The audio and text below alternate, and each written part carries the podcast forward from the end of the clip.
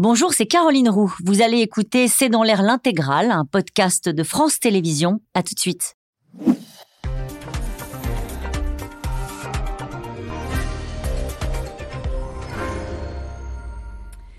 Bonsoir à toutes et à tous. Ce matin, les habitants de Moscou ont été réveillés par des explosions. Une attaque de huit drones sur la capitale qui a fait deux blessés. Vladimir Poutine n'a pas tardé à réagir. Il a pris la parole cet après-midi. Il y voit une réplique aux frappes sur le quartier général du renseignement ukrainien il y a quelques jours et accuse l'Ukraine de vouloir terrifier le peuple russe. Une nouvelle incursion après les sabotages et l'offensive de Belgorod il y a quelques jours qualifiée d'attentat terroriste par Moscou qui montre peut-être euh, les fragilités du géant russe et de l'armée de Poutine. À l'instant, les États-Unis affirment ne pas soutenir les attaques sur le territoire russe. Mais depuis dimanche, euh, le chef du Kremlin sait qu'il peut compter sur euh, Recep Tayyip Erdogan, son allié de circonstance, maître dans l'art de brouiller les pistes, qui a été réélu pour un troisième mandat. À l'aube, huit drones attaquent Moscou c'est le titre de cette émission. Avec nous pour en parler ce soir, le général Jean-Paul Paloméros.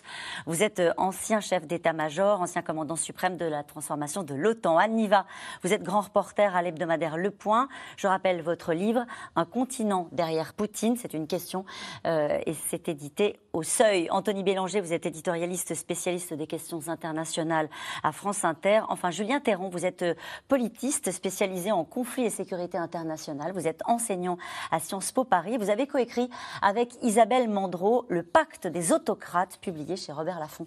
Bonsoir à tous les quatre. Merci de participer à ce C'est dans l'air en direct. Je me tourne vers vous, Anne Niva. Quelles étaient les cibles visées ce matin? Les Russes se sont réveillés presque comme les Ukrainiens quotidiennement, avec des bruits, euh, des, explosions. Alors c'est moins massif que ce qui arrive sur Kiev. Ça n'a quand même rien à voir avec ce qui se passe sur Kiev. Hein. Euh, les, les, Ukrainiens se réveillent depuis de longs mois euh, avec les bruits de la guerre, et à Moscou, pas du tout, pas du tout. Donc là, c'est vraiment exceptionnel ce qui s'est passé. Et ce sont des petits drones, c'est pas grand-chose. Ça a touché. Euh, bon, évidemment, on en parle beaucoup et on a raison parce que c'est inhabituel. Mais on ne peut pas dire, si vous voulez, et on ne peut absolument pas comparer ce qui se passe. Ce que vivent les uns et les autres. À, Kiev, voilà. Euh, en revanche, moi, ce que je trouve très intéressant, c'est la réaction de Vladimir Poutine, qui d'habitude ne réagit jamais. C'est-à-dire, il fait tout d'habitude pour minimiser tout ce qui se passe sur le sol russe. Or là, il a quand même cru, euh, il s'est cru obligé de dire quelque chose. Mm. Et je voudrais juste souligner que ses premiers mots, mm. c'était pour dire, ses premiers mots, hein, oui. c'est bizarre quand même. Je le répète, ce n'est pas nous qui avons dénoué cette guerre, dénoué qui est un drôle de verbe, et ce n'est pas nous qui utilisons les moyens qu'utilisent les Ukrainiens. Qu'est-ce que ça veut dire? Ben, Ça montre, si vous voulez, que c'est euh, le message que veut avant tout faire passer Vladimir Poutine. Ça, c'est pas nouveau, mais vraiment, j'ai l'impression qu'il veut le répéter. C'est qu'il retourne, c'est le boomerang, retour à l'envoyeur, c'est de faire croire maintenant. Nous sommes attaqués. Voilà. C'est ça pas nous. Il n'ose pas dire c'est pas nous qui avons commencé la guerre, mais c'est pas nous euh, qui sommes fautifs. Voilà, c'est ça euh, l'image. Juste, Jean-Paul Palomero, c'est vrai qu'on euh, on dit huit drones attaquent Moscou. C'est vraiment malgré tout ce qui s'est passé. C'était, c'est la capitale russe. Huit drones. Qu'est-ce que ça veut dire en fait Quelles cibles étaient visées Qu'est-ce qu'on peut dire de ces drones à l'heure où on se parle? Qu'est-ce que l'on en sait? On va voir les images dans un instant. Ça a fait quelques dégâts, quelques dégâts. Deux blessés d'un côté, on est plutôt euh, dans, le symbole, en quelque sorte. C'est-à-dire, les Ukrainiens montrent qu'ils sont capables d'aller frapper eux aussi la capitale euh, de Russie et euh, dire à la population russe bah, regardez, la guerre, ça existe. La preuve, c'est que. Mais, bon, il faut, je suis d'accord avec vous, il ne faut pas, en termes militaires purs, ça prouve que les Ukrainiens ont développé, mais ça on le savait déjà, des possibilités d'aller frapper eux-mêmes dans la profondeur sans utiliser des armements occidentaux et qu'ils ont ce qu'on peut qualifier de drones, ce qu'on peut qualifier de bombes volantes. Enfin, on appelle ça comme on veut, si vous voulez. Après, c'est une, question de langage mais ils ont l'aptitude d'aller frapper. Alors, frappe-t-il avec précision? Ça, j'en doute un petit peu plus. Vous n'avez aucun doute, puisque vous dites les Ukrainiens. C'est-à-dire, vous n'avez aucun doute sur le fait qu'ils ont, pour l'instant, démenti être liés de près ou de loin avec cette histoire-là. Dans une guerre, il est, euh, il est prudent d'avoir des doutes, mais euh, il y a un moment donné où euh, il n'y a pas vraiment d'explication plausible. C'est la guerre. Et, on a vu l'agacement de monsieur, du président Zelensky ces derniers jours. Donc c'est une sorte de, réponse, mais c'est une réponse très graduée, très, mesurée. Peut-être qu'un jour, ça sera plus, plus important. Est-ce que ça finit pas, Anthony Bélanger? J'adore les experts parce qu'au final, c'est vrai qu'on relativise à chaque fois tout ce qui est en train de se passer, même quand il y a un drone au-dessus du Kremlin, on dit oui, c'est un drone. Il y en a huit qui arrivent et qui tapent à l'aube, on dit oui, ce sont des drones. Il y a quelques mois, on n'imaginait pas que le territoire russe soit l'objet d'incursions, d'offensives armées, un hein, Belgorod il y a quelques semaines, d'attaques de drones, même si ce sont des drones qui font très peu de dégâts. Ce sont désormais les, les Russes eux-mêmes, les civils russes, le cœur de la Russie qui est pris pour cible, Anthony Bélanger. Moi, je ne cesse depuis le début de, de, cette guerre en Ukraine de, commenter des lignes rouges qui ont été dépassées. c'est vrai que les Américains avaient dit nous n'attaquons pas en profondeur. Ils l'ont encore dit aujourd'hui qu'ils ne soutiennent pas des attaques euh, américaines, en tout cas des attaques ukrainiennes sur territoire russe. D'ailleurs, ce ne sont pas des drones russes qui ont été, des drones américains qui ont été utilisés. Les, Américains ont envoyé des centaines de drones hein, à l'Ukraine, des drones des livraisons de gens, 400 drones suicides, 129 par ailleurs. Donc en fait, ce ne sont pas des drones américains, on le sait déjà d'ores et déjà, ce sont des UJ-22, c'est-à-dire ah. des drones, euh, comment dire, euh, construits par les Ukrainiens eux-mêmes. Donc en fait, là, pour l'instant, c'est une affaire ukraino-russe. Ça veut dire bidouiller pas du tout. Ce sont des drones qui sont vendus, euh, qui ont été présentés plusieurs fois dans des, dans des salons internationaux, qui sont euh, des drones d'attaque, mais qui peuvent porter aussi des, des, des, bons. Enfin, je, je laisse le, le général l'expliquer bien mieux que moi, qui est un spécialiste des drones en plus. Non, non, ce sont des drones qui sont que vous pouvez d'ailleurs acheter. Enfin, je ne sais pas vous, mais que n'importe quel ami peut acheter, qui sont qui ont été produits. C'est ça qui est, pardonnez-moi, très difficile dans cette affaire-là à chaque fois, parce qu'on dit attaque de drones, on a l'impression que ce ne sont pas de vraies attaques. Malgré tout, il y a des explosifs, quoi. Alors, cela dit, ça reste un avertissement de la part de l'Ukraine, parce qu'elle aurait pu en envoyer beaucoup plus, parce qu'elle aurait pu aussi utiliser des drones américains, visiblement elle n'a pas obtenu l'autorisation, et parce qu'elle aurait pu aussi faire autre, euh, comment dire, euh, faire la démonstration d'envoyer des véritables essaims de drones. Donc, oui, il y en a eu qui auraient pu en avoir euh, Alors, on dit certains disent 32, certains disent aussi que l'objectif n'était pas, était pas forcément si stupide que cela. C'est-à-dire qu'en fait, ils sont arrivés quand même jusqu'à 8, jusqu'à quelques kilomètres de Moscou, ce qui montre aussi que l'ensemble des forces russes sont versés sur le, en, Ukraine et non pas à protéger la, le, le, territoire russe lui-même. En fait, les premiers surpris sont probablement les Russes. Il n'y a pas de défense antiaérienne qui, qui sont censées nettoyer tout ça, non, bah, Si. Ah bon que si. Il y a des défenses antiaériennes, mais euh, cette défense antiaérienne russe qu'on pensait quasiment inviolable il y a encore quelques années, euh, je faisais partie de ces gens qui le pensaient, parce qu'ils ont toujours investi là-dedans. Bah, Aujourd'hui, elle montre sacrément ses limites. Et il y a eu tout un débat, il y a tout un débat parce qu'ils sont passés à côté, c'est peut-être pas forcément les seuls, de la lutte contre les drones, mhm. euh, les stratèges euh, russes. À force d'avoir été obligés d'en acheter, d'abord, vous avez vu quand même, ils en ont acheté plusieurs centaines à, l'Iran. Ça montre bien qu'ils n'en avaient pas ou qu'ils n'avaient pas imaginé. Ils en sont restés d'une certaine manière à la guerre selon Top Gun. C'est-à-dire, euh, on envoie des, on a, on a des avions et pas forcément ces escadrilles de drones qui aujourd'hui sont absolument indispensables pour, pour. Est-ce que vous êtes d'accord, Julien Théron, pour dire ça, ça montre quand même une forme de fragilité russe euh, ou pas Ou est-ce que ça peut même être utilisé, comme on l'a dit tout à l'heure, par Vladimir Poutine pour dire regardez, nous sommes attaqués moi, je voudrais euh, relativiser un petit peu tout ça. Euh, je, n'ai aucun problème à considérer que c'est peut-être les Ukrainiens, effectivement, qui ont tapé. Ce sont des drones ukrainiens, en tout cas, c'est ce qu'on nous présente du mm. point de vue russe. Ça ne me pose pas de problème, mais ça implique un certain nombre d'éléments. Un, ce serait la première fois qu'ils visent avec une attaque coordonnée aérienne Moscou de cette manière-là. Euh, la dernière fois, c'était quand même pas, pas très clair. Deux, ils viseraient des civils, ou en tout cas avec un niveau d'imprécision suffisant pour risquer de viser des civils. Vous dites ça quand vous regardez les points d'impact Absolument. Trois, euh, ils frapperaient sur la profondeur alors qu'ils savent que les Occidentaux ne veulent pas. Euh, quatrièmement, je trouve que tout ça est un risque qui est absolument considérable de, de, froisser les Occidentaux qui leur livrent des armements qui sont absolument existentiels pour eux, à côté de ce qu'ils pourraient gagner euh, symboliquement. C'est un vrai débat. Hein. C'est vrai qu'il y a une symbolique de frapper Moscou, je ne dénigre pas.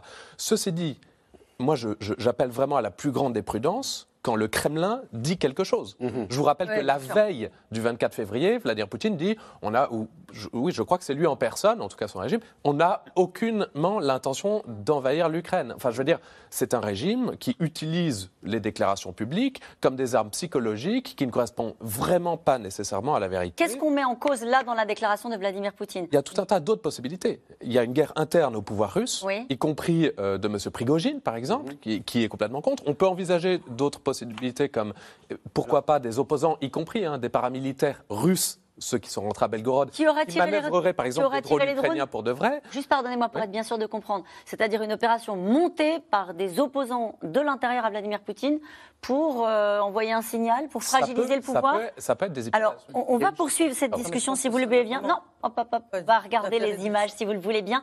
Euh, mais on va poursuivre cette discussion euh, intéressante. En tout cas, pour l'instant, on l'a dit, hein, Kiev nie être impliqué dans les tirs de drones qui se sont abattus cette nuit sur Moscou. Les habitants de la capitale russe ont été donc réveillés. C'est sans doute la première fois que ça se produit depuis le début de la guerre par des bombardements avec huit drones qui ont donc survolé Moscou. La Et Christophe Roquet. La détonation a surpris tous les habitants. Oh putain, merde, c'est juste à côté de chez nous. C'est fou ce que je filme. Image aussi rare que spectaculaire, tournée dans la région de Moscou ce matin, à 450 km de la frontière ukrainienne. Huit drones explosifs ont visé la capitale, tous neutralisés dans les airs, selon l'armée russe. Des débris ont percuté cet immeuble résidentiel. J'habite dans un bâtiment juste à côté. Vers 4h30 du matin, il y a eu un très gros bruit, une explosion même. Ma femme et moi avons sursauté. Des dégâts légers. L'offensive aurait fait deux blessés. Dans l'après-midi à la télévision russe, Vladimir Poutine réagit à l'attaque. Le système de défense antiaérienne de Moscou a fonctionné normalement, de manière satisfaisante, bien qu'il y ait encore des progrès à faire. Le régime de Kiev a choisi une voie différente, celle de tenter de terrifier la Russie, de terrifier les citoyens de la Russie et de frapper les bâtiments résidentiels. Kiev dément être à l'origine de cette opération inédite. La capitale ukrainienne cible elle aussi d'une nouvelle attaque aérienne russe cette nuit. Dans le ciel, des missiles et 31 drones Shahed de fabrication iranienne. 29 sont abattus. Une personne est tuée. Au sol, les dégâts témoignent de la force de la frappe.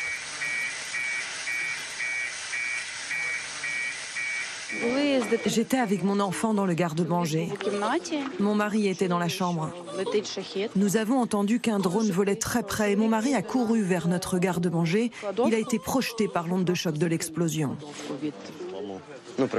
On s'est réveillé après l'explosion et en regardant par les fenêtres, on pouvait voir les fragments de murs qui tombaient. Au début, on n'a pas compris ce qu'il se passait. Mais lorsqu'ils ont commencé à évacuer, on a vu que tout était recouvert de débris. La troisième attaque contre Kiev en seulement 24 heures. Dans la nuit de samedi à dimanche, déjà, des drones explosifs envoyés de Russie foncent sur la capitale ukrainienne. Là encore, un civil est tué, mais 40 drones sont détruits par la défense antiaérienne avant d'atteindre leur cible. Dans cette guerre des drones, Volodymyr Zelensky l'assure, le système de défense américain Patriot est d'une précieuse aide. Bien sûr, il n'y a pas de plus grande humiliation pour un État terroriste que les victoires de nos guerriers. En effet, avec nos succès, nos pressions et avec les systèmes patriotes, nous répondons à la Russie et à toutes ces manifestations du mal. Quand les systèmes patriotes aux mains des Ukrainiens interceptent à 100% les missiles russes, la terreur est vaincue. Les Ukrainiens peuvent aussi compter sur des Stingers américains utilisés par cette unité. Surnommés les anges du ciel, ces hommes scrutent jour et nuit l'horizon de Kiev pour intercepter drones et missiles ennemis. Leur score est même inscrit sur ce tableau. Là, ce sont deux avions russes, deux drones, et là, deux hélicoptères. Au-delà des drones, le ministre ukrainien de la Défense attend surtout les F-16 promis par Joe Biden. Il estime avoir besoin d'une centaine d'appareils. Et pour compléter ce reportage, et je vais vous redonner la parole, je voudrais citer, on l'a dit rapidement tout à l'heure, on a parlé de lui, Evgeny Prigogine, ah. le patron des commandos Wagner, qui lui s'est agacé de ce qui s'est passé euh, euh, à Moscou. Il a dit, vous, alors c'est toujours c'est du Prigogine, hein, vous les animaux puants, que faites-vous? Vous êtes des cochons, levez vos culs des bureaux dans lesquels vous avez été mis pour défendre ce pays. Vous êtes le ministère de la Défense, pourquoi autorisez-vous ces drones à frapper Moscou?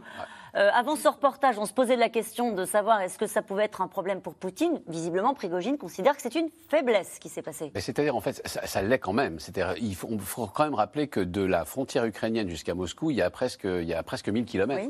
Donc, en fait, ces drones ont pu traverser le, ont pu traverser le, le, territoire russe. Non 750 km. 750 km au plus près. Euh, ont pu traverser. alors, la plupart de ces drones sont en fait situés, leur, leur base sont plutôt à l'ouest de l'Ukraine. Euh, ont pu traverser le territoire russe sans être, sans autres, sans être en, Interpellé, intercepté. Euh, une petite euh, chose qui va dans votre sens, c'est vrai que ces drones qui sont très peu nombreux, ça, ça va plutôt dans mon sens, sont plutôt, euh, doivent plutôt être perçus comme un, avertissement. C'est mon avis. Par contre, une chose qui va vraiment dans votre sens, c'est que c'est vrai que dans, cette, dans ces huit drones, une partie d'entre eux a tenté de viser la datcha de, de, Vladimir Poutine. Ils sont tombés à ah quelques centaines de mètres du quartier UP2, alors je l'ai noté hein, parce que je ne connaissais pas, Rubliovka, qui est, qui est le quartier dans lequel se trouve la datcha de Vladimir Poutine. Vous voyez, on a un peu des signaux contradictoires. Anne y va. Euh, par quoi commencer? C'est compliqué. pour moi, je reviens sur la déclaration de Vladimir Poutine, euh, qui est évidemment à prendre pour ce qu'elle est, c'est-à-dire une déclaration du chef de l'État russe qui a envahi l'Ukraine il y a plus d'un an. Mais moi, ce qui m'intéresse euh, en tant qu'analyste et spécialiste de la Russie, ce sont les mots qu'il emploie. Et moi, j'ai jamais entendu Vladimir Poutine dire on peut faire mieux. Et il a dit on peut faire mieux en parlant de la PVO, c'est-à-dire la mm. défense antiaérienne russe.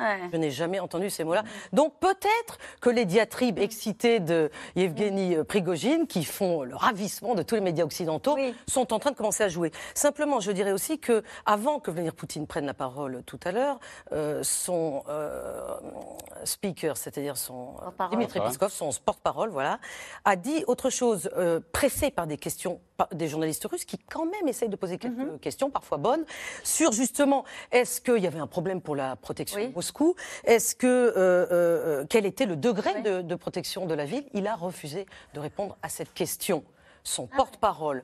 Et c'est peut-être une des raisons pour lesquelles Vladimir Poutine, ensuite, lui, agacé, a pris la parole pour dire quelque chose. Parce que moi, je le répète, je suis étonnée de la prise de parole de Vladimir Poutine. Oui, vous suivez ça au jour le jour depuis si longtemps. De, de drone, bien sûr, ça fait partie de la guerre, la guerre d'aujourd'hui. Cette multiple façon, en attendant la contre-offensive, vous savez, le modelage, qu'on appelle le shaping de la contre-offensive ukrainienne, passe par cette guerre des drones. Et mm. comme vient de le dire Anthony, effectivement, euh, est-ce que la chaussée Rubliovka est visée?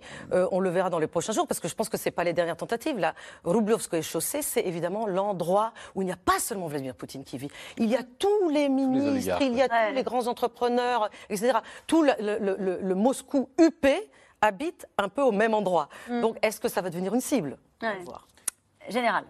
Oui, je crois que vous l'avez dit tout à l'heure, mais ça nous détourne quand même un petit peu, cet épisode, qui peut-être en appellera d'autres, nous détourne un peu de cette stratégie anticité des Russes. Pourquoi euh, M. Poutine a choisi ces frappes récurrentes sur Kiev alors que euh, dans l'optique d'une contre-offensive ukrainienne, il a bien d'autres cibles à aller frapper.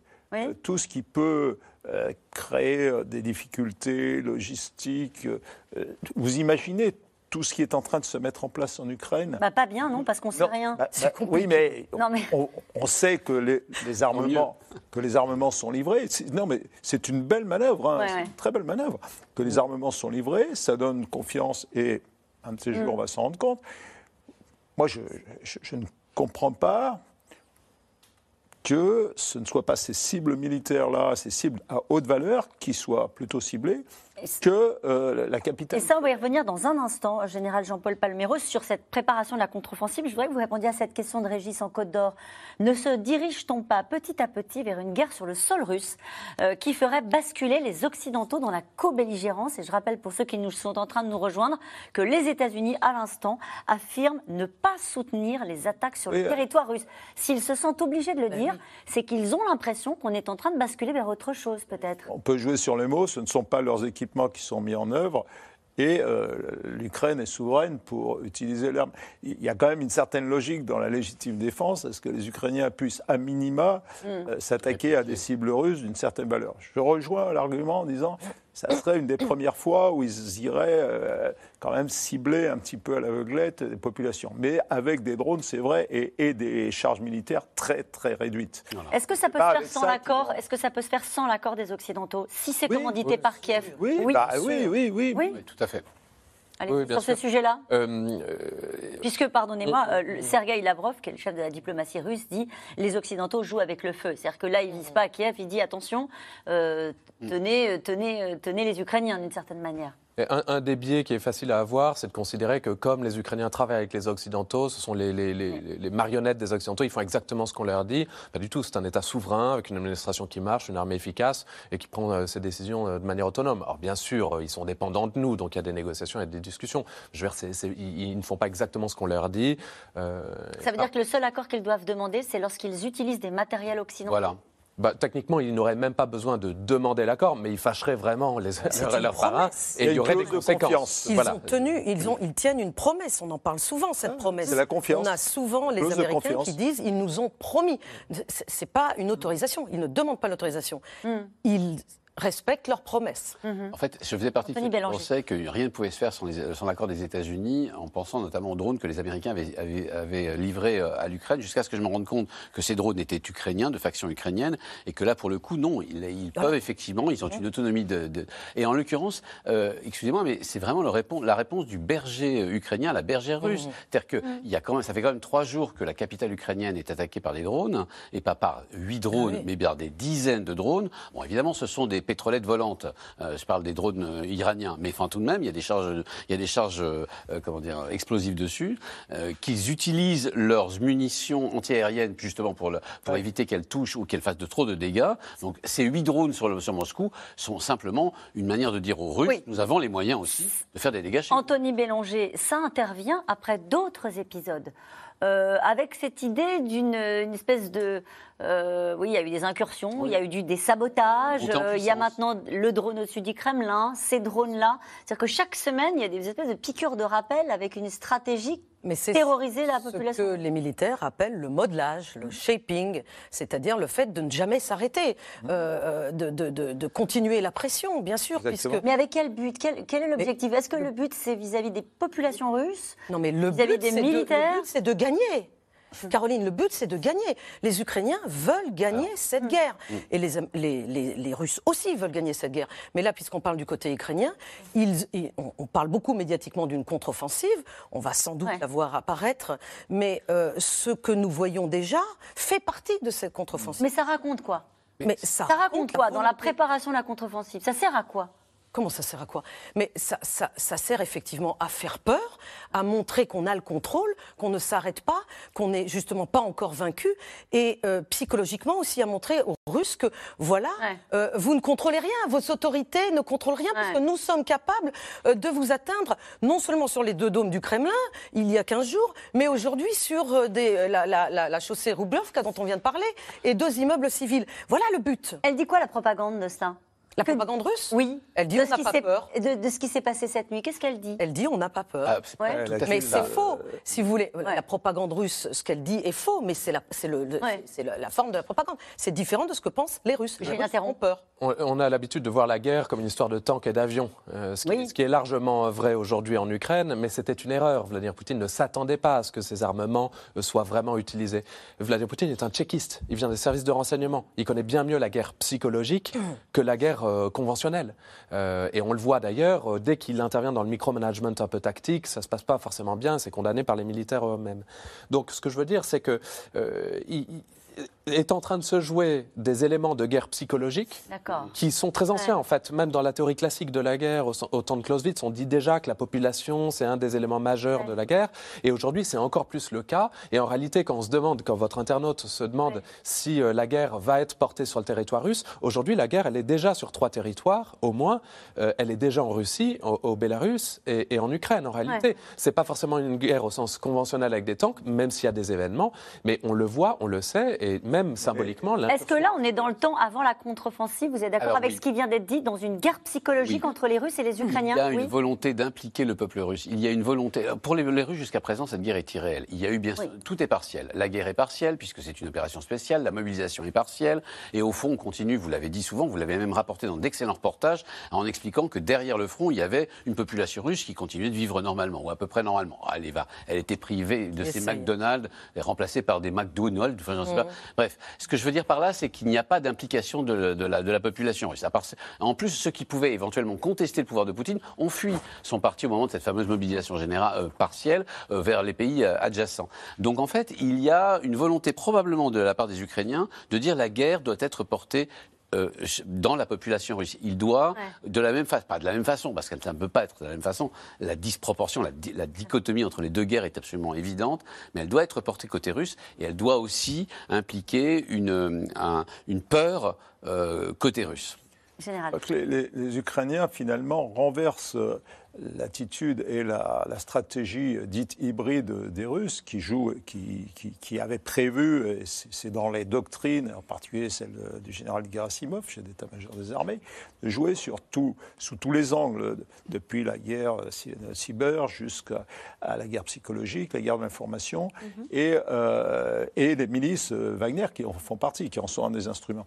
Et les Ukrainiens ont compris ça, et donc en, en semant le doute en quelque part, on a Belgorod, on a ces drones, ils sont en train de jouer euh, effectivement un peu sur la psychologie, en disant d'abord on ne sait pas où on va être frappé, ils reconnaissent jamais d'ailleurs le fait, ça c'est quand même marquant. On est en guerre, ils pourraient très bien dire bah oui on a lancé. Non, non, ils laissent toujours le doute s'installer.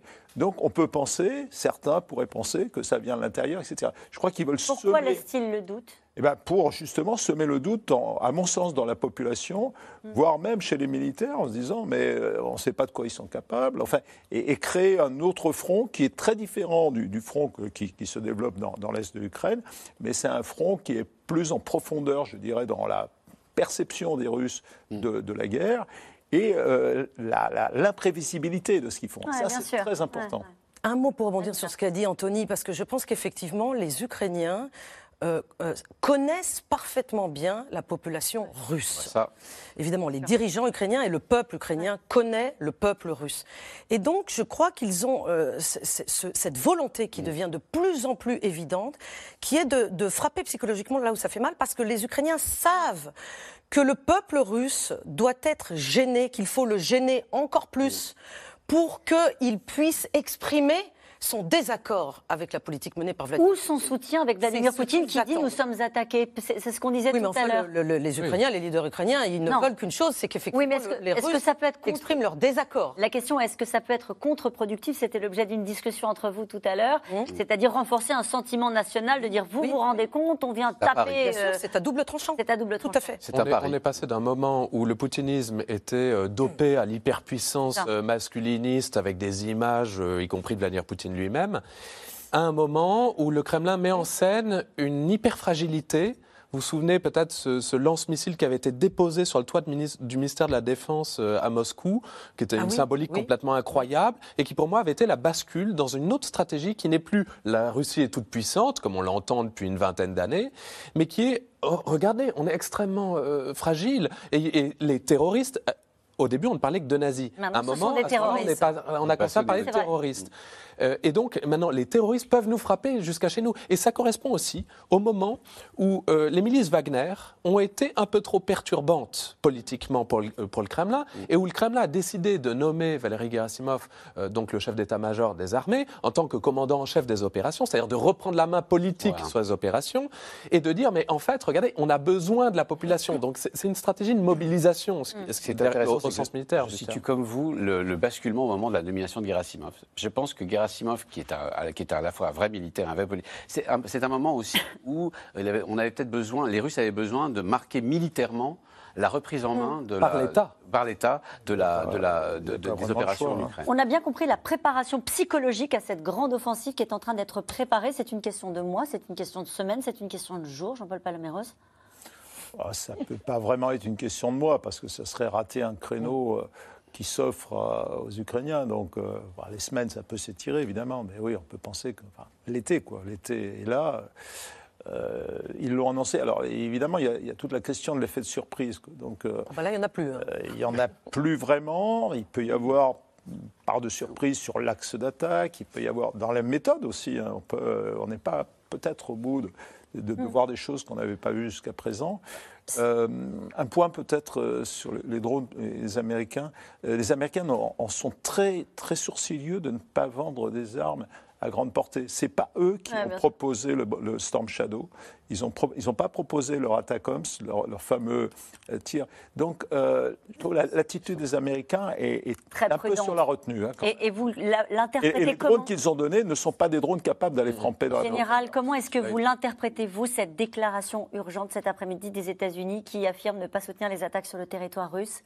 Je crois qu'ils veulent euh, garder cette marge de manœuvre euh, un peu diplomatique et bien, et bien euh, contrer le discours de Lavrov en particulier sur l'implication des Occident et des D'accord, sur ces attaques-là. En tout cas, s'il y en a un qui s'est félicité de la réélection de Recep Tayyip Erdogan ce dimanche, c'est bien Vladimir Poutine. La réélection du président au pouvoir depuis 20 ans et pour le maître du Kremlin, la promesse, je cite, de perspectives nouvelles pour renforcer leur lien, le lien de ces deux pays, avec un pays pourtant toujours membre, la Turquie, de l'OTAN, qui fournit des drones à l'Ukraine. Théo Manval, Nicolas Baudry-Dasson.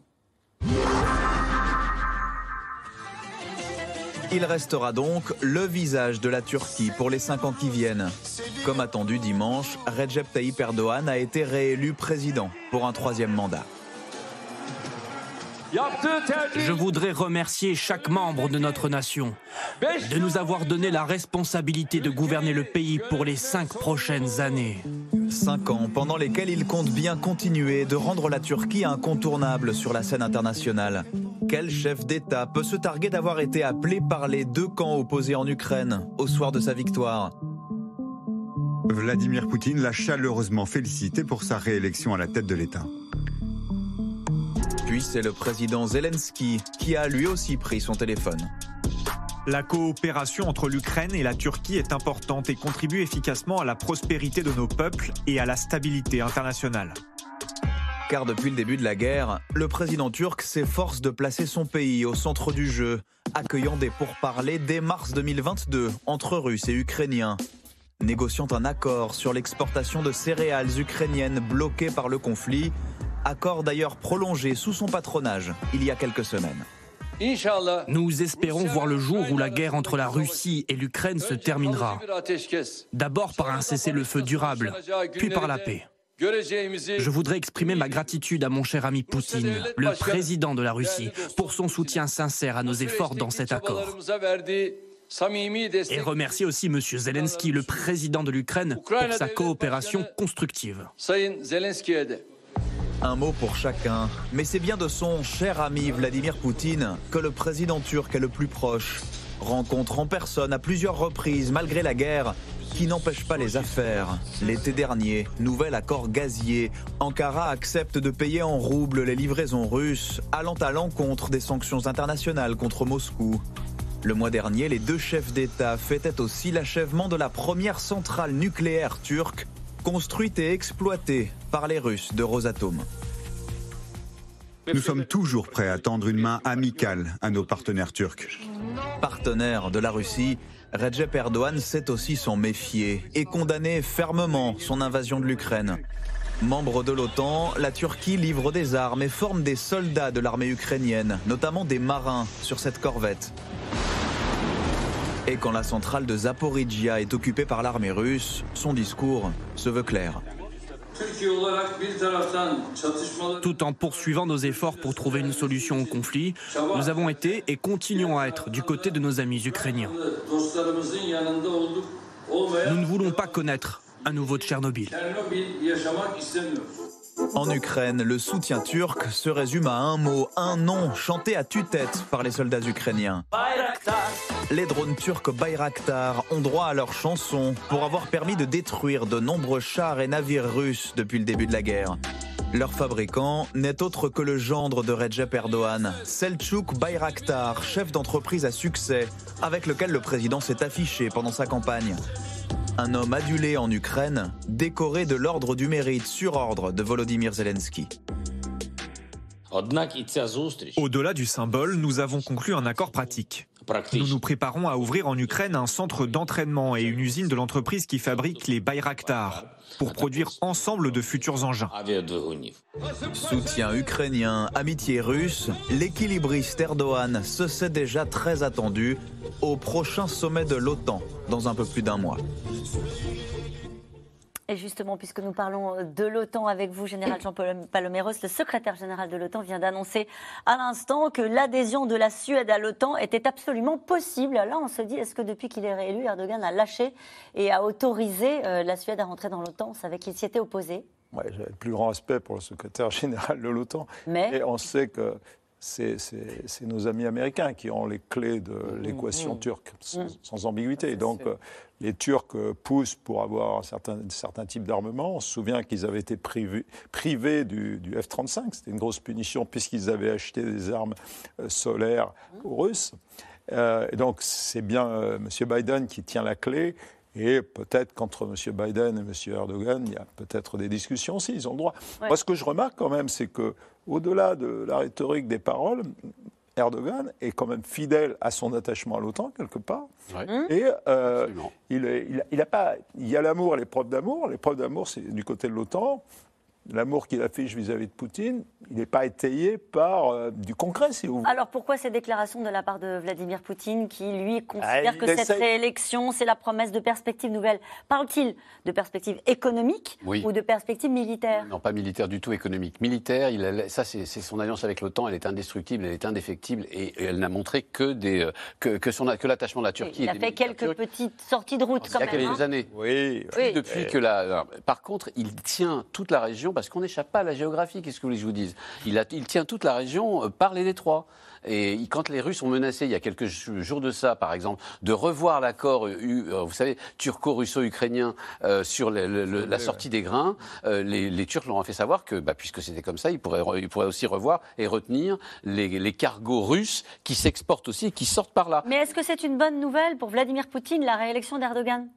Il va pouvoir continuer à vendre son pétrole bon marché tellement bon marché qu'il le vend à perte. C'est-à-dire, en fait, pour l'instant, l'avantage n'est que du côté turc. Moi, en tant que géopoliticien, je suis assez admiratif de la façon dont ce maître S négociation et S transaction est en train de mener sa partie, sa barque, et les intérêts de son pays. Mm. Son pays est un pays de 80 millions d'habitants qui est en ce moment en pleine crise économique. Il est en train d'acheter du pétrole et du gaz à des prix défiant toute concurrence. On va quand même... Et en plus, il fait construire des centrales nucléaires par les Russes sur son territoire en les payant en monnaie de singe, c'est-à-dire en roubles. Qu'est-ce que vous voulez que je vous dise? En plus, il arrive à continuer à livrer des drones aux Ukrainiens.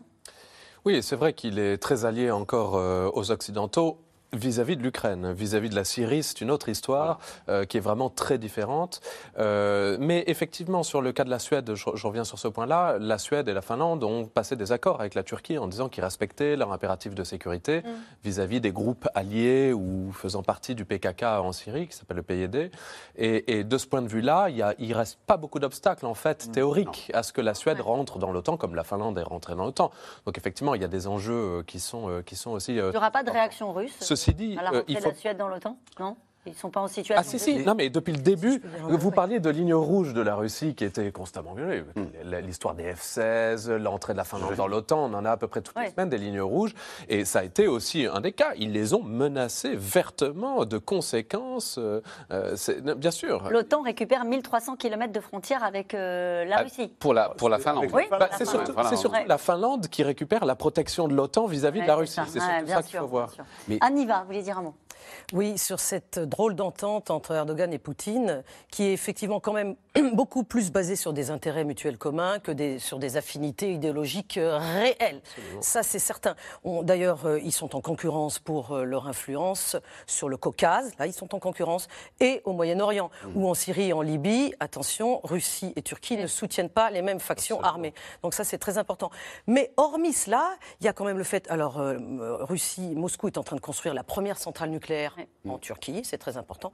Il y a un afflux de touristes russes, encore plus depuis cette guerre en Turquie. Vous ne pouvez pas imaginer, tous les gens à qui je parle à Moscou et qui partent quelque part, ils vont euh, en Thaïlande ou en Turquie. Mhm. Euh, donc ça, c'est très important parce que soulignons-le, Erdogan refuse les sanctions occidentales. C'est-à-dire il aide mm. les Russes et l'économie russe, disons, à la contourner, à contourner ces sanctions. Et c'est une position d'équilibriste qui est dure à tenir. Et effectivement, vous avez raison, il agace parfois Vladimir Poutine par le fait que, euh, euh, justement, euh, il, il, il, va voir ses intérêts en premier, à savoir, on vend, il vend ses drones, etc. Mais pour le moment, ça tient. Ça tient. Il est indispensable. Il est absolument indispensable aux Américains pour pouvoir continuer à disposer d'un allié dans cette région stratégique où, grosso modo, il est face à la Russie. Et puis ils ont la même dénonciation pardon, des valeurs occidentales. Hein. Ça, je veux dire, ça lie quand même les deux hommes. Cette dénonciation, cette rhétorique sur les valeurs traditionnelles, la décadence il a beaucoup joué pendant sa campagne, Erdogan, elle existe en Russie. Et aussi à la Russie parce qu'il a tout simplement, il lui vend du gaz, du, du pétrole et qu'il lui offre une, porte de sortie, tout simplement une porte de sortie sur la, sur la Méditerranée. Donc vous avez là euh, une conjonction d'intérêts russes et américains qui font que tout le monde laisse tranquille Erdogan. Et cette question, à quoi bon doter l'Ukraine de F-16 si les drones beaucoup moins coûteux et nécessitant mmh. peu de formation peuvent faire le job Non, justement, enfin, ils, font le job en partie. Et c'est vrai qu'on on aurait tort de négliger, c'est pas moi qui le ferai en tout cas, l'apport des drones dans une guerre, quelle qu'elle soit. Euh, on l'a vu dans, sur différents théâtres d'opération. C'est indiscutable, la surveillance, le renseignement, la, capacité d'adaptation. Mais euh, ce n'est pas ce qui produit la puissance de feu. Ce n'est pas par hasard que les Britanniques ont offert le Storm Shadow, 500 kilos. Qui font peur, qui fait peur aux Russes. à plusieurs centaines de kilomètres. Donc la guerre, elle sera gagnée par des armes qui ont un potentiel de destruction. Ce sont des drones, hein, les Storm Shadow, c'est Non, non, non, c'est des missiles de croisière. Ah, d'accord.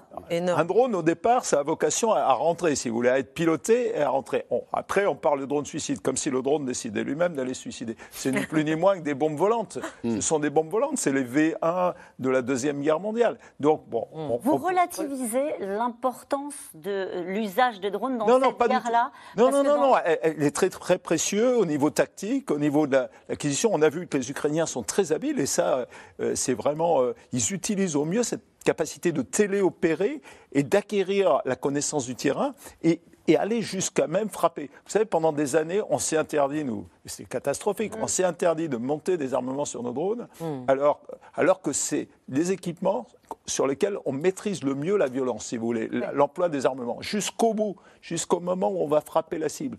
L'opérateur de drone voit ce qu'il est en train de faire. Mm. Parfois, d'ailleurs, ça le freine dans l'action parce qu'il voit qu'il peut y avoir des problèmes. Donc, ça, c'est vraiment l'apport des drones et, il est indispensable. Il faut qu'on en tire quand même des leçons aussi pour nous. On en fait, nous, des drones? Oui, on en fait, on n'en fait pas assez, on n'en fait pas assez vite, surtout. Euh, et euh, c'est, ça prend trop de temps. Je crois qu'il faut vraiment accélérer ces boucles. C'est ce qu'ont fait les Ukrainiens, mm. les Américains également, qui, de plus en plus, les drones sont adaptés à des missions spécifiques. Ça, c'est très intéressant. On se rend compte qu'on crée des drones plutôt dans la lutte anti-char. On va créer un drone. Donc, c'est en train de se spécialiser. Mais pour ce qui est des armes lourdes, pour l'instant, ça fait pas. En tout cas, quand on parle de l'usage des drones, il y a les drones turcs pour les Ukrainiens et les drones iraniens pour les Russes. Oui, alors il y a aussi les F-16. Je voulais revenir ah. juste deux minutes sur les F-16. Parce que, en fait, l'annonce par les Américains, grosso modo, qu'ils allaient fournir des F-16 par le biais probablement de leurs alliés euh, aux, Ukrainiens, ça veut surtout dire demain. C'est-à-dire qu'en fait, mm. c'est une arme politique pour dire nous, notre soutien n'est pas cantonné à des chars qu'on a livrés hier, ni même des, missiles qu'on livre aujourd'hui, mais bien des F-16 que, nous, livrerons dans six mois et peut-être dans un an. Quand euh, c'est donc un pari sur l'avenir en disant non seulement nous allons continuer la guerre, nous allons tenir et nous allons tenir jusqu'à ce que les Ukrainiens aient leur F-16, c'est-à-dire d'ici six mois, un an. C'est une manière d'envoyer un message aux Russes en disant si vous pensez que la guerre peut, se terminer demain et que notre soutien soutien peut s'arrêter là comme ça. Eh bien non, nous poursuivrons jusqu'au bout, jusqu'aux livraisons de F-16 qui ne se feront pas avant six mois, un an. C'est une arme politique. En tout cas, euh, ça s'est passé aujourd'hui. L'OTAN a annoncé euh, le déploiement de forces supplémentaires, cette fois-ci au Kosovo. La tension est montée d'un cran hier à la suite d'affrontements entre la police et les manifestants serbes. Un sujet euh, qui s'est invité, vous allez le voir, sur le central de Roland Garros. Laura Rado, Ilana Zincote. Sur la caméra de Roland Garros, ce message signé Novak Djokovic. Le Kosovo, c'est le cœur de la Serbie. Stop à la violence. Tout juste victorieux de son match hier, le numéro 3 mondial de tennis a laissé cette signature très politique. Le Serbe s'en explique quelques minutes plus tard. C'est le minimum que je pouvais faire. En tant que figure publique, quel que soit le domaine, j'ai le devoir d'apporter mon soutien. Je suis le fils d'un homme né au Kosovo. Je ressens une responsabilité supplémentaire à donner mon soutien à notre peuple et à toute la Serbie. Le joueur serbe peut-il être sanctionné pour ses propos sur le Kosovo? Son geste braque en tout cas les projecteurs sur ce territoire dont la Serbie conteste l'indépendance, théâtre régulier de très vives tensions. Hier et ce week-end, de violents affrontements ont éclaté dans le nord. gaz lacrymogène de la police kosovare, des manifestants serbes répliquent à coups de projectiles et de cocktails Molotov. Ils protestent contre l'élection de maire albanais, lors d'élections qu'ils ont largement boycottées. Les Serbes n'ont aucun problème avec les Albanais. Nous avons un problème avec le régime kosovar qui fait tout pour semer le chaos ici, entre les Albanais, les Serbes, nous tous. L'OTAN, dont 25 membres ont été blessés en tentant de s'interposer, condamne fermement ces attaques. La France appelle les violences à cesser. Nous sommes très inquiets. Comme vous le savez, nous avons appelé toutes les parties, y compris le Kosovo, à la désescalade et à se conformer aux accords conclus. Nous avons besoin que tout le monde se parle et non pas d'affrontement à la frontière. Si la communauté internationale s'alarme, c'est bien parce que cette situation rappelle de très mauvais souvenirs. En 1999, la guerre éclate entre séparatistes albanais et forces serbes. L'OTAN décide d'intervenir et bombarde Belgrade. Neuf ans plus tard, le Kosovo déclare son indépendance, malgré les objections de la Serbie. Régulièrement, les tensions entre les deux communautés se réveillent, comme en décembre dernier. Des barricades sont érigées pour bloquer la circulation, des policiers attaqués par des nationalistes serbes. Une montée de violence qui fait craindre un retour de la guerre. Ce ne sont pas des barricades d'étudiants comme en mai 68 à Paris. Ce sont des barricades qui nous rappellent celles montées dans l'ex-Yougoslavie dans les années 90. Des inquiétudes à l'heure où les nationalistes serbes multiplient les démonstrations de force. Depuis le début de la guerre en Ukraine, régulièrement ils descendent dans la rue pour crier leur soutien à Poutine, leur haine des Américains et de l'OTAN. L'invasion est une guerre de libération, pas une agression. L'agression, elle vient des nazis, des fascistes, des Américains et de l'Europe occidentale. Ce sont eux les agresseurs, pas la Russie. La Russie, qui justement ne manque jamais une occasion de souffler sur les braises, a réagi à la crise hier encore par la voix de Sergei Lavrov. Une grande explosion menace de se produire au cœur de l'Europe, où l'OTAN s'est livrée en 1999 à une agression contre la Yougoslavie, violant tous les principes des accords d'Helsinki. La situation est préoccupante, mais l'Occident a tout fait pour supprimer toutes les voix discordantes à sa politique. Malgré ses liens avec Moscou, Belgrade a demandé son adhésion à l'Union européenne en 2009. Les négociations sont en cours depuis 2014. Général, on a entendu de la part de Sergei Lavrov, c'est de la faute de l'OTAN. Euh, est-ce que vous pouvez vous retrouver sur un point avec lui, c'est qu'on est face à une poudrière euh, aussi au cœur de l'Europe? Ah, Les Balkans restent, si je prends le cas euh, de la Bosnie et, du Kosovo, qui est le point chaud aujourd'hui, mmh. restent quand même des points de préoccupation. On n'a on a rien réglé, si vous voulez. En Bosnie, ça date de 95, des accords de Dayton. C'était une partition qui a été assumée. Elle n'a pas rapproché les peuples, si vous mm. voulez. Donc les, problèmes sont là. Et euh, euh, au Kosovo, on a une minorité serbe qui est de plus en plus minoritaire, l'effet de la démographie, et puis ben, les Serbes s'en vont, qui a du mal à vivre. Hein. Il faut regarder le problème sous ces deux aspects. Mm. Et il y a des gens, des gens d'un côté et de l'autre qui, qui, veulent attiser les, les, les, les braises, alors que il semble que les présidents des, deux communautés, euh, Belgrade ne reconnaît pas pour l'instant le Kosovo, hein. c'est un des pays qui ne reconnaît pas le Kosovo, mais ils arrivent quand même à se parler. Et euh, au milieu, ben, on a euh, la, force de l'OTAN de stabilisation qui fait son boulot, qui essaye d'éviter le pire. On a une mission de l'Union européenne pour essayer d'aider le Kosovo à monter ses institutions et tout ça. Donc c'est un moment clé. Euh, il ne faut pas que ça craque. Il ne faut pas que ça craque. Quel est l'intérêt des, Russes qu'on voyait intervenir Ça craque. que ça craque? C'était pour ça que je vous posais la question, Anthony Bélanger. Que ça craque, bien sûr? Bien sûr que ça craque. Bien sûr. Il ne faut jamais négliger le pouvoir de nuisance des Russes dans la région. Et en plus, parce qu'ils ont, ils ont là une occasion en or de pouvoir le faire euh, sans même euh, faire intervenir le moindre soldat. Vous savez, il vous avez Lavrov qui geint au Kremlin en disant Oh là là, on est encore en train d'attaquer des, Serbes et nos amis serbes euh, au Kosovo. Et en fait, il met le doigt là où, objectivement, vous avez raison, parce qu'il faut quand même dire que ça fait mal, c'est-à-dire sur des problèmes inréglés, irrésolus. Mm. vous avez raison de le dire que la partition de, la Bosnie n'a rien donné jusqu'à présent, sinon que des ennuis, et que ces deux territoires, ce sont des exercates européens d'un point de vue économique et otaniens d'un point de vue militaire. Et donc, donc en fait, tant qu'on n'aura pas réglé le problème, vous aurez toujours un Lavrov pour dire et pour mettre le doigt dans, cette, dans cet engrenage qui a fait 200 000 morts, je le rappelle. Parce qu'on a d'oublier que la guerre, a quand même, il y a 20 ans, 200 000 morts au cœur de l'Europe. Cette, cette, question, faut-il craindre un nouveau conflit dans les Balkans? Oui, de, ce point de vue-là, il faut rappeler que juste avant que euh, le président serbe Vucic et le Premier ministre albanais euh, Albin Kurti aillent signer des accords qui sont assez relatifs, parce qu'en fait, les différents points étaient déjà relativement entendus avant, mais qui a quand même cette mm. force symbolique de deux personnes qui veulent bien signer des accords juste avant, à Belgrade, euh, quelques euh, centaines euh, de radicaux serbes vont attaquer le Parlement pour faire pression sur le président Vucic. Tout le monde prépare les accords, hein, tout le monde le sait dans la région, et vont taguer des signes Z ah que l'on voit pro-russe. Donc oui, il y a une pression très claire. J'étais à Mitrovica il n'y a, pas longtemps, côté sud et côté nord, et il y, a, il y a notamment une fresque qui montre que la Crimée est russe, et euh, il est écrit exactement la même chose que ce, qu'écrit euh, Novak Djokovic sur la caméra, c'est-à-dire euh, Kosovo et Serbie, c'est-à-dire le Kosovo c'est oh. serbe, ce qu'on voit exactement là. en faisant un espèce de C'est surprenant de la part de Djokovic quand même, hein, de, prendre cette position-là. Bah, c'est surtout que c'est, enfin moi de mon point de vue, c'est que je m'exprimerai jamais sur le tennis en tout cas.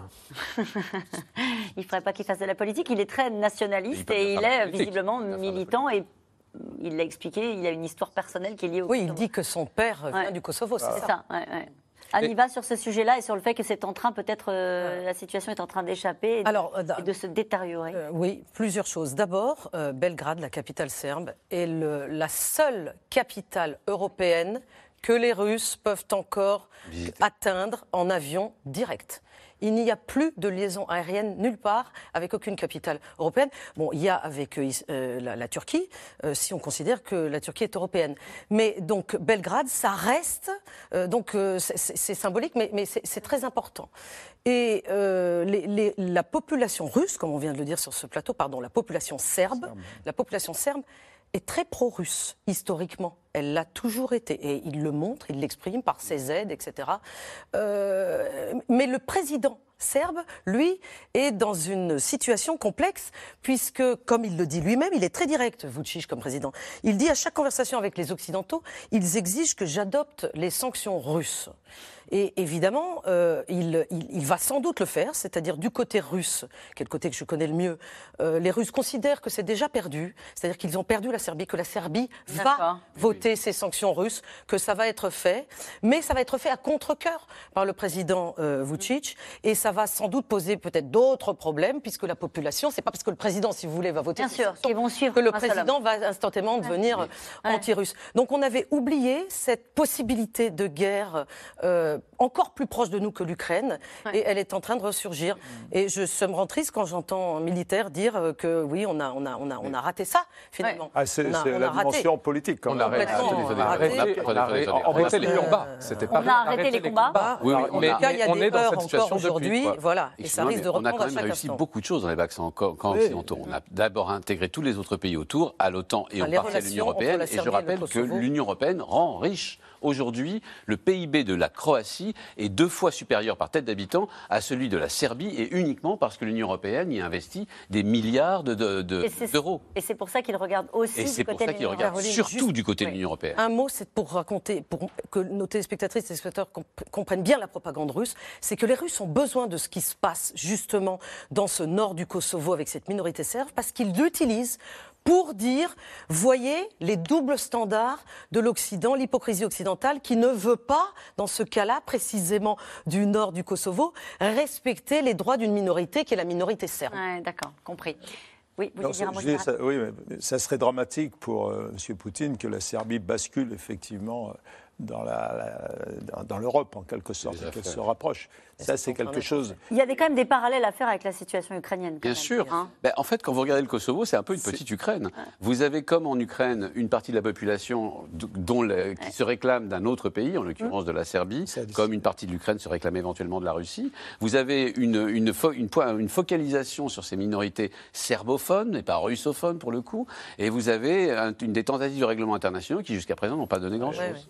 Nous revenons maintenant à vos questions. Merci d'avoir écouté C'est dans l'air. Comme vous le savez, vous pouvez désormais écouter l'intégrale, mais aussi l'invité ou vos questions à nos experts. Tous ces podcasts sont disponibles gratuitement sur toutes les plateformes de streaming audio. Et pour le replay vidéo, c'est sur France.tv, bien évidemment. À bientôt.